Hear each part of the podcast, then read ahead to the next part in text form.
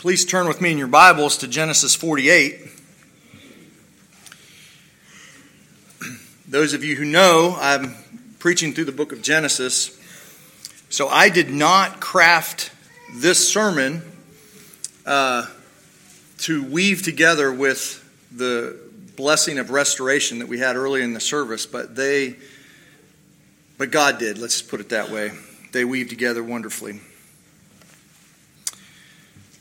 Do you ever wonder whether God's mercy has dried up in your life?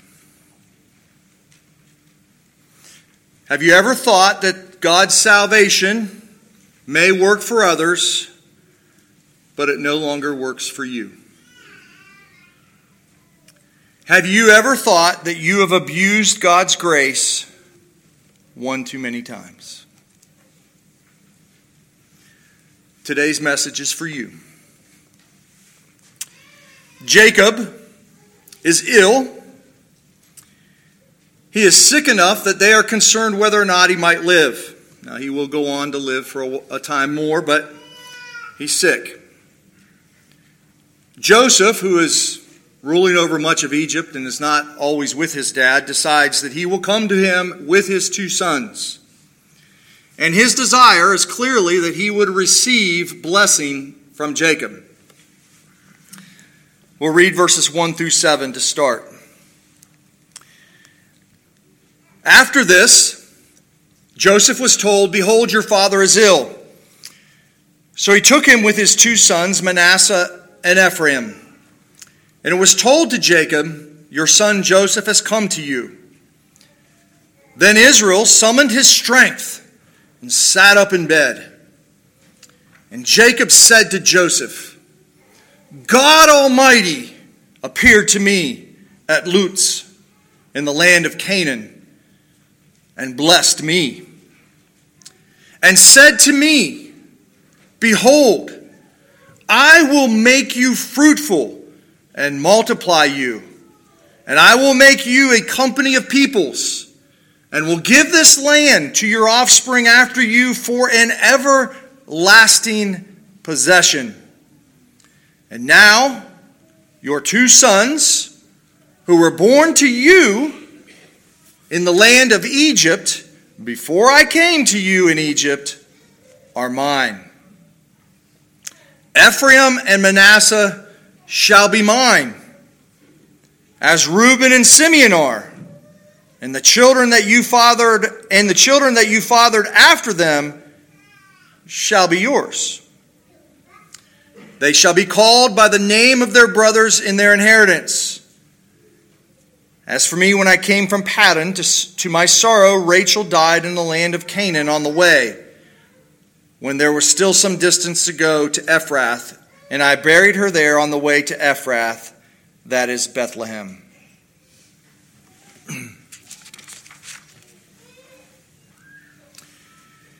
Before Jacob gives his blessing to his son, he must first make very clear that it is no ordinary blessing. It is none other than the blessing that was given to Abraham and then to Isaac and now rests with Jacob. And Jacob reminds Joseph of his encounter with God at Bethel. This is the place where God assures Jacob of the promised blessing. Jacob says that this was when God blessed me personally. The magnitude of God's blessing is difficult to articulate. On the face of it, God has promised to Jacob that he would have many children, that they would live in the promised land. That's good. If this was all there was to the blessing, then I believe it would be hardly worth making a fuss over. Jacob has been given 12 sons. This is a good start. And he is living on the best of, of the land, the wealthiest of the land that Egypt could provide. But instead, Jacob yearns for more. The blessing means far more to Jacob than a large family or a good piece of land. Now we have a hint as to the scope of this blessing in the terminology that Jacob uses. Jacob says, God Almighty came to me and said, I will make you fruitful and will multiply you. Where does that language come from? Comes all the way back to the sixth day of creation. God blessed them and said to them, Be fruitful and multiply and fill the earth. The blessing given to Jacob is a promise to give to Jacob and his offspring what was originally designed for Adam and Eve, even before they fell into sin. Jacob also reminds Joseph that the land that they will inhabit will be an everlasting possession. You see, this blessing envisions a time where death will no longer interfere. It will no longer cut you off from your enjoyment of the land. And I would tell you that no people, no nation, no family has ever owned any land as an everlasting possession. Clark alluded to this the Lord's land, right? If you understand this, if you understand what's going on here, you understand that this is, we're talking about a blessing of ultimate proportions, then you begin to understand the magnitude of what Jacob is giving to Joseph. In Genesis 28, this is the place, Genesis 28, 13 to 15. You can turn there if you want. This is the place where God articulates to Jacob these promises. In verse 13 of chapter 28, he says, And behold, the Lord stood above it and said, I am the Lord, the God of Abraham, your father, and the God of Isaac. This is Jacob's ladder, right? And there's this angels and descending and ascending from heaven above, and God is above in heaven. And I bring this up to you because this blessing that we're talking about is not just people, it's not just land, it is restoring to us a proper relationship with God. The God who is over all the earth is dwelling in heaven, but there is a ladder between heaven and earth. It's not by accident that Jesus will speak about this when he comes on the scene, the same ladder. You see, in the Garden of Eden, God walked with Adam and Eve in the cool of the day. He was there with them. But now, what do we see? We are separate from God. And so, this blessing is a restoration of that relationship that we have with God. Your, God goes on, Your offspring will be like the dust of the earth and you shall spread abroad to the west and to the east and to the north and to the south. And in you and your offspring shall all the families of the earth be blessed. Now I know that speaking of offspring as numerous as the dust of the earth, maybe a little bit hyperbolic language, but it is still baffling. I don't know if you've ever been to the, the sand pit down here in Morganton but there's a sand pit next to the Catawba River as you're crossing over 18, next to the New Dimension School, if you go back in there. And there was a time where I would go with my pickup truck and get sand, and they have this huge, I bet, piles of sand almost as big as this room. And, and they'd have this huge scooper that was big enough to pick up my whole truck. And, you know, anyway, and they would just kind of get just a little bit of the corner and then they'd pour it into my truck. You know, and I think, I mean, if you wanted to, you could sit there for years counting just the number of grains of sand in one little scoop. That's a lot.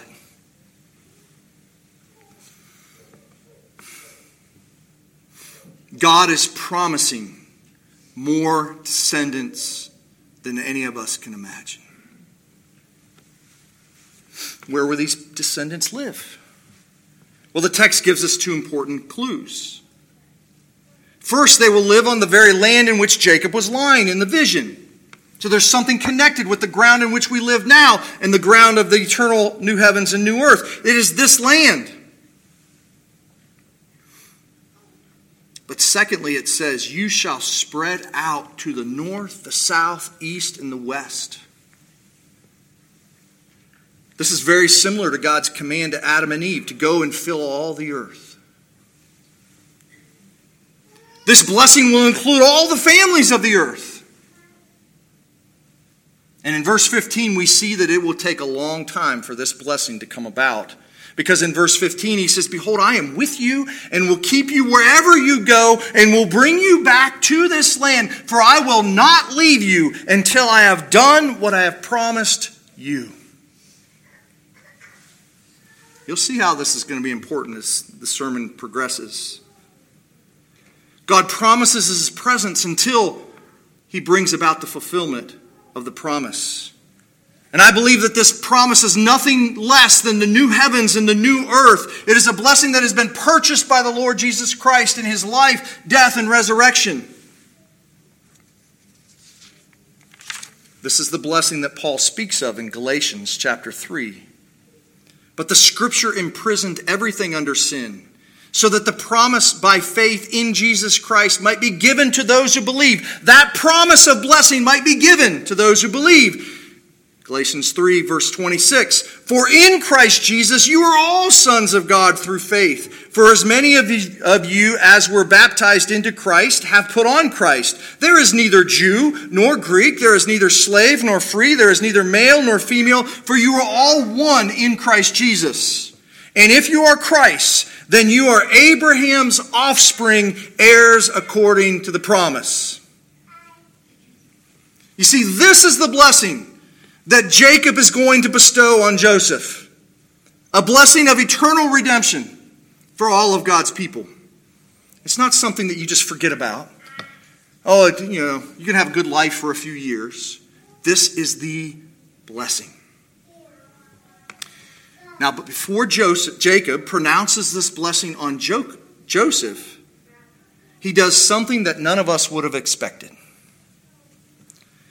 Jacob formally adopts Joseph's sons. He says, Your two sons are mine. They will be mine in the same way that Reuben and Simeon are mine.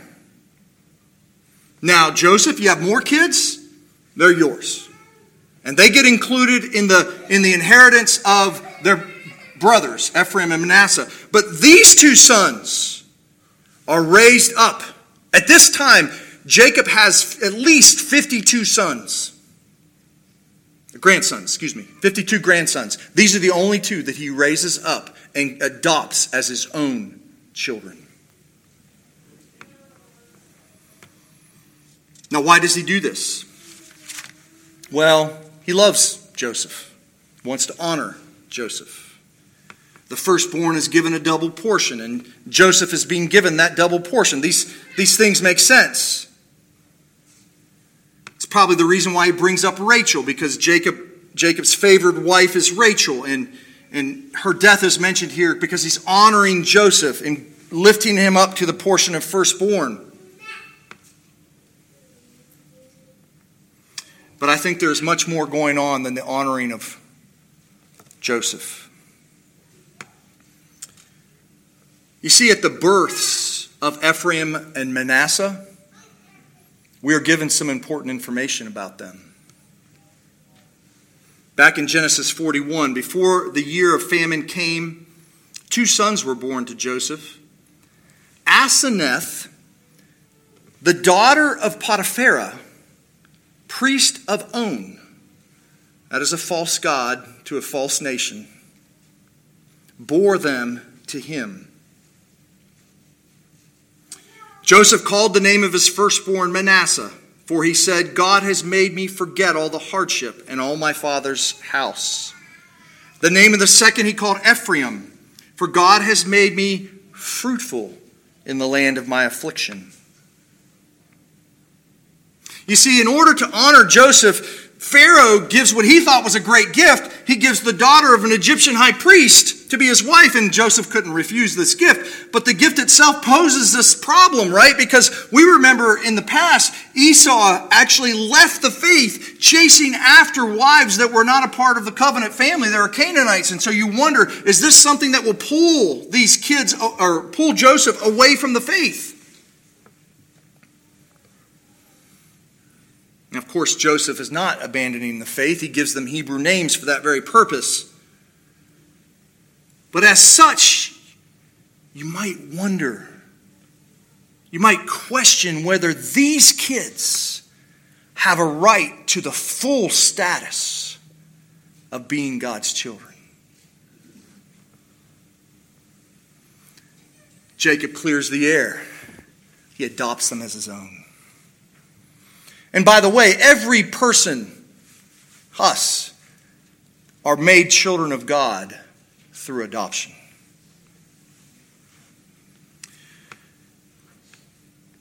Now, this is interesting.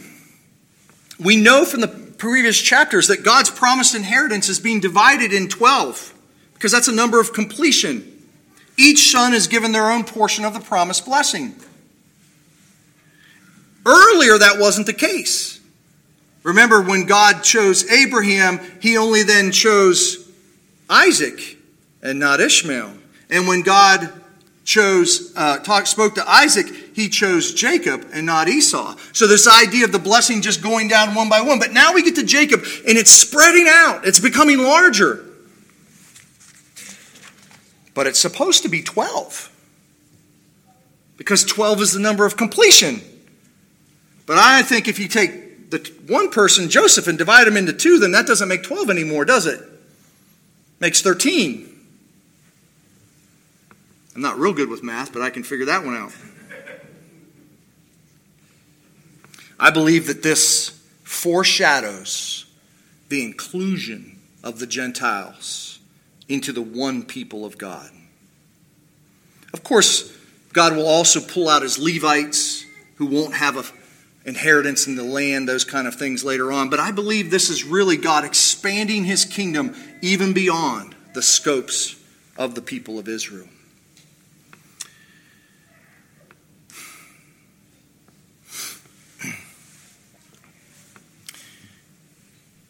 Picking up in verse 8.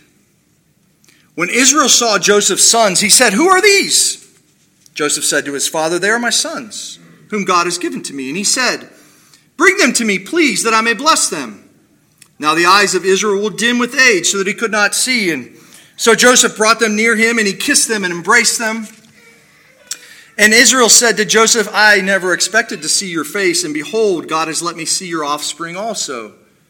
Then Joseph removed them from his knees and bowed himself with his face to the earth. And Joseph took both the took them both, Ephraim in his right hand, toward Israel's left hand, and Manasseh in his left hand toward Israel's right hand, and brought them near him. Israel stretched out his right hand and laid it on the head of Ephraim, who was the younger, and the left hand on the head of Manasseh, crossing his hands, for Manasseh was the firstborn. Now, just so you know, the text makes it sound like these are just little kids, and sometimes you'll see that in art. These guys are like 20 years old, so they're, they're young men. Maybe they're just standing next to Joseph or Jacob's knees. But the boys are positioned according to their order of birth. Manasseh is the oldest, so he's at Jacob's right knee, and the right side is the side of preeminence, the side of strength. Ephraim is the younger, would then be near Jacob's left knee. But then Jacob surprises Joseph, and he crosses his arms, and he gives the greater blessing to the younger son. Not like Jacob and Esau, where the blessing is completely given to Jacob and taken from Esau, just the greater is given. But this is, a, once again, a demonstration of the freedom of God to choose how he wants to distribute his blessing. God is always in control of his covenant. We try to control God. God is in control of his covenant blessing. We're going to see in a moment how Joseph reacts to this. He's not going to be happy. Verses 15 and 16. And he blessed Joseph and said, The God before whom my fathers Abraham and Isaac walked, the God who has been my shepherd all my life long to this day, the angel who has redeemed me from all evil, bless the boys. I like that statement. Bless the boys. That's why I titled it that. And in them let my name be carried on, in the name of my fathers Abraham and Isaac, and let them grow into a multitude in the midst of the earth. These verses are very important. They're somewhat mysterious, slippery to understand. But here's the point Joseph is blessed when his children are blessed. As Jacob is blessing the boys, Joseph is receiving blessing. In the boys, Ephraim and Manasseh, Jacob's name is being carried on. God is being faithful to his promise of blessing to Jacob through the blessing of his boys. I know this goes contrary to our own individualistic thinking, but this is what's happening. And I think maybe the best way for us to understand this is to see our connection to Jesus Christ. The blessing belongs to Jesus Christ. He has earned it, it is His. He is the only Son of God. He's fully merited God's favor. In this way, I believe Joseph is a type of Christ. We are included in Jesus Christ by faith alone. His blessing becomes our blessing. You can see it flowing that way. We are blessed in the blessing of Christ. But I'm going to tell you, it doesn't just work one way. It is also true that Jesus is blessed as we are redeemed. He is blessed in us. That's why all of you clapped today when we talked about Rebecca. There's a blessing. Jesus is happy. It's like the fulfillment of all of his work as you are being saved. There's a connection between those two. I don't understand it all, but this is what it means to be in Christ. This idea that, that we are connected to our covenant head and, and we're blessed from him, but then he is blessed as we get blessing. That's what's going on here. There's a connection. How's Joseph going to respond to this? Joseph saw that his father laid his right hand on the head of Ephraim, and it displeased him, and he took his father's hand and moved to Ephraim's head, move it from Ephraim's head to Manasseh's head. And Joseph said to his father, Not this way, my father, since this one is the firstborn. Put your right hand on his head. But his father refused and said, I know, my son, I know. He also shall become people, and he also shall be great.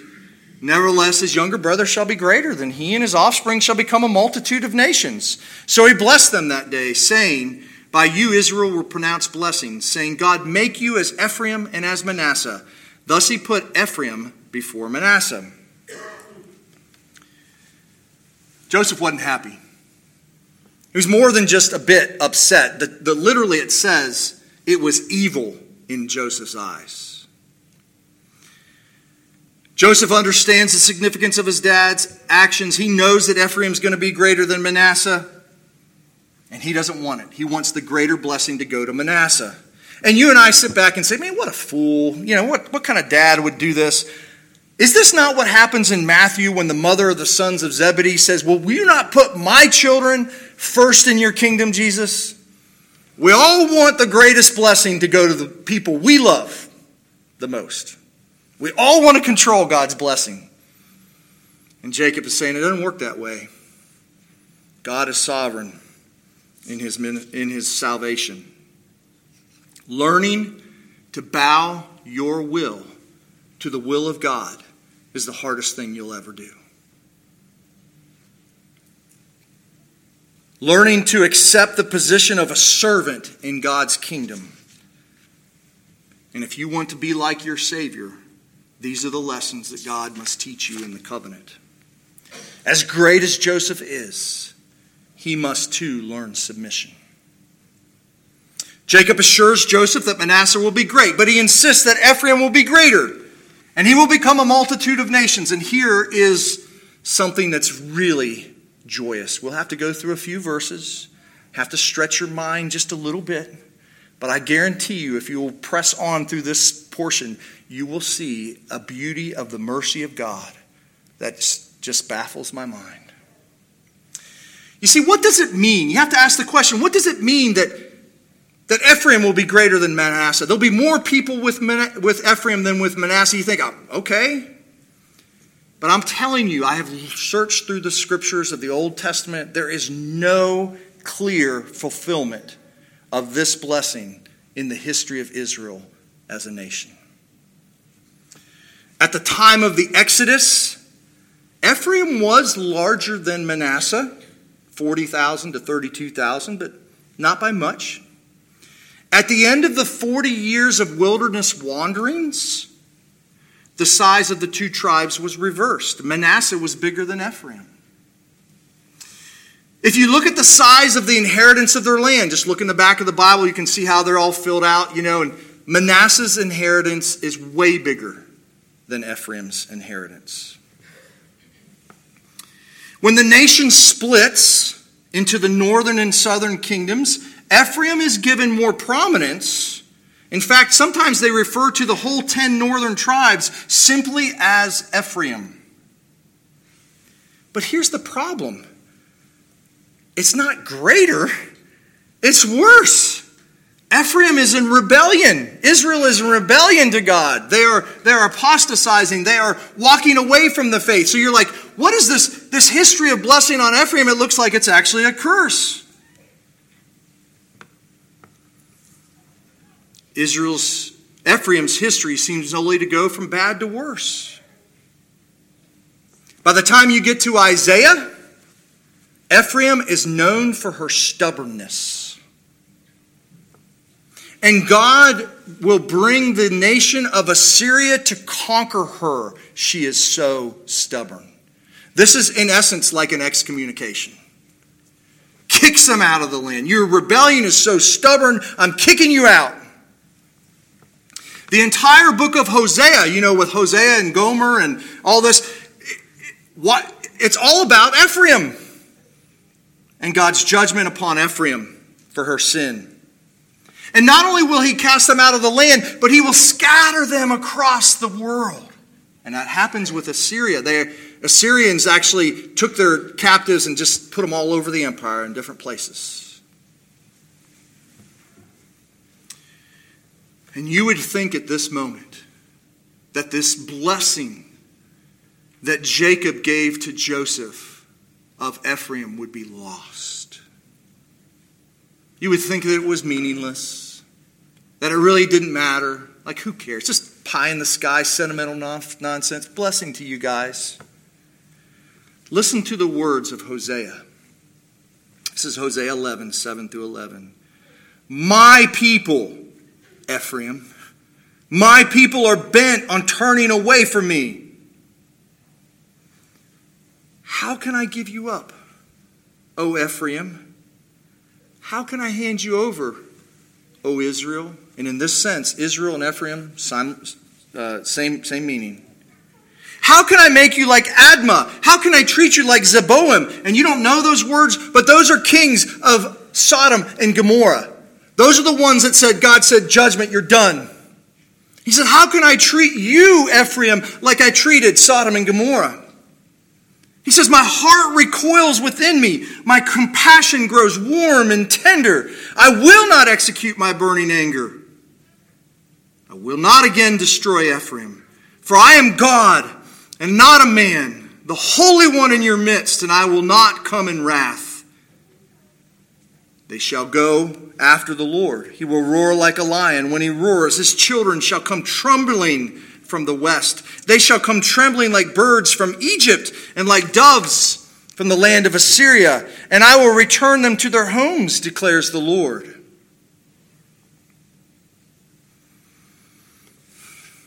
Ephraim represents the prodigal son who who's blown the blessing of God and is suffering under God's temporal wrath.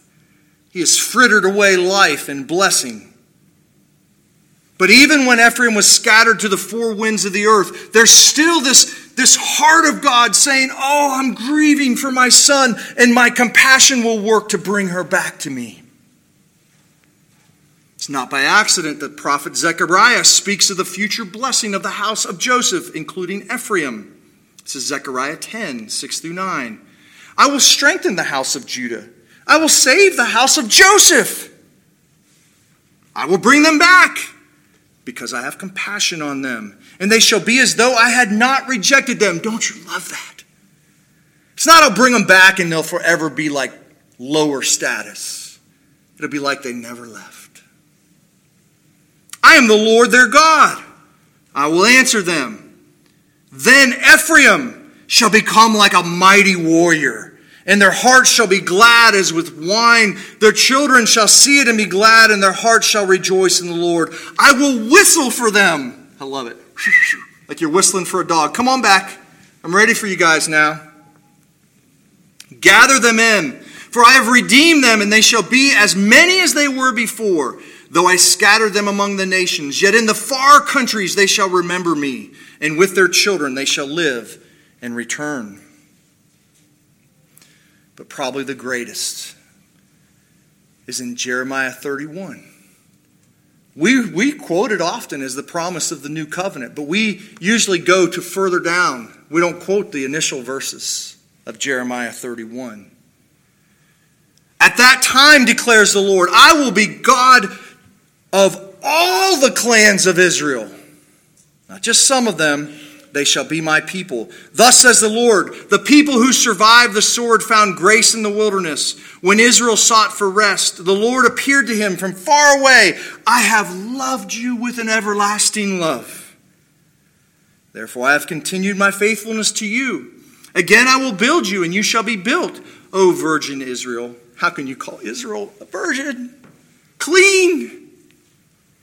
Again, you shall adorn yourself with tambourines, and you shall go forth in the dance of the merrymakers. Again, you shall plant vineyards on the mountains of Samaria. Think about the days of Christ and how the Samaritans were looked down upon because of they were like, like lower class Israelites. The planters shall plant, and they shall enjoy the fruit, for there shall be a day when the watchman will call in the hill country of Ephraim Arise and let us go to Zion to the Lord our God. For thus says the Lord Sing aloud with gladness for Jacob and raise shouts for the chief of the nations. Proclaim, give praise, and say, O Lord, save your people, the remnant of Israel. Behold, I will bring them from the north country and gather them from the farthest parts of the earth. Among them, the blind and the lame, the pregnant woman and her who is in labor, together with a great company, they shall return here. With weeping they shall come, with pleas for mercy. I will lead them back. I will make them walk by brooks of the water in a straight path in which they shall not stumble. And here it is For I am father to Israel, and Ephraim is my firstborn.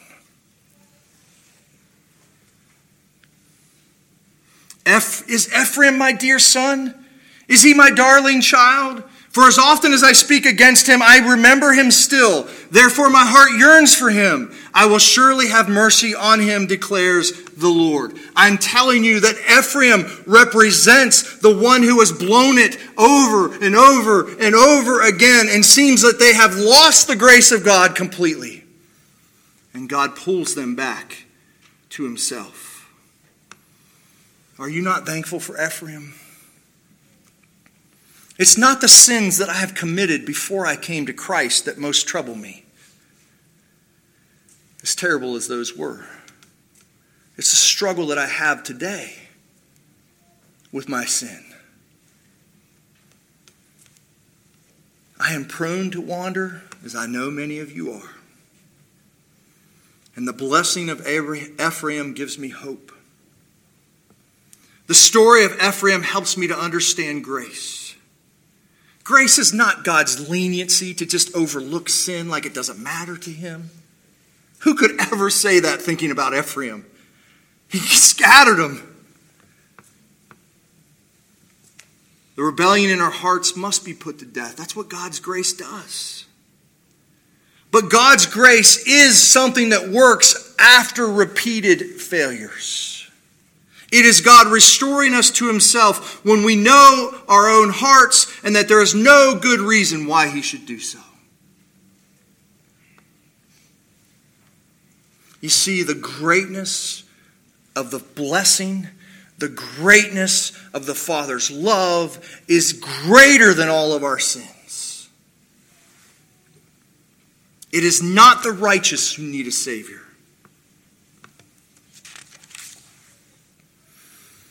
And so this applies to Rebecca. But it applies to every one of us.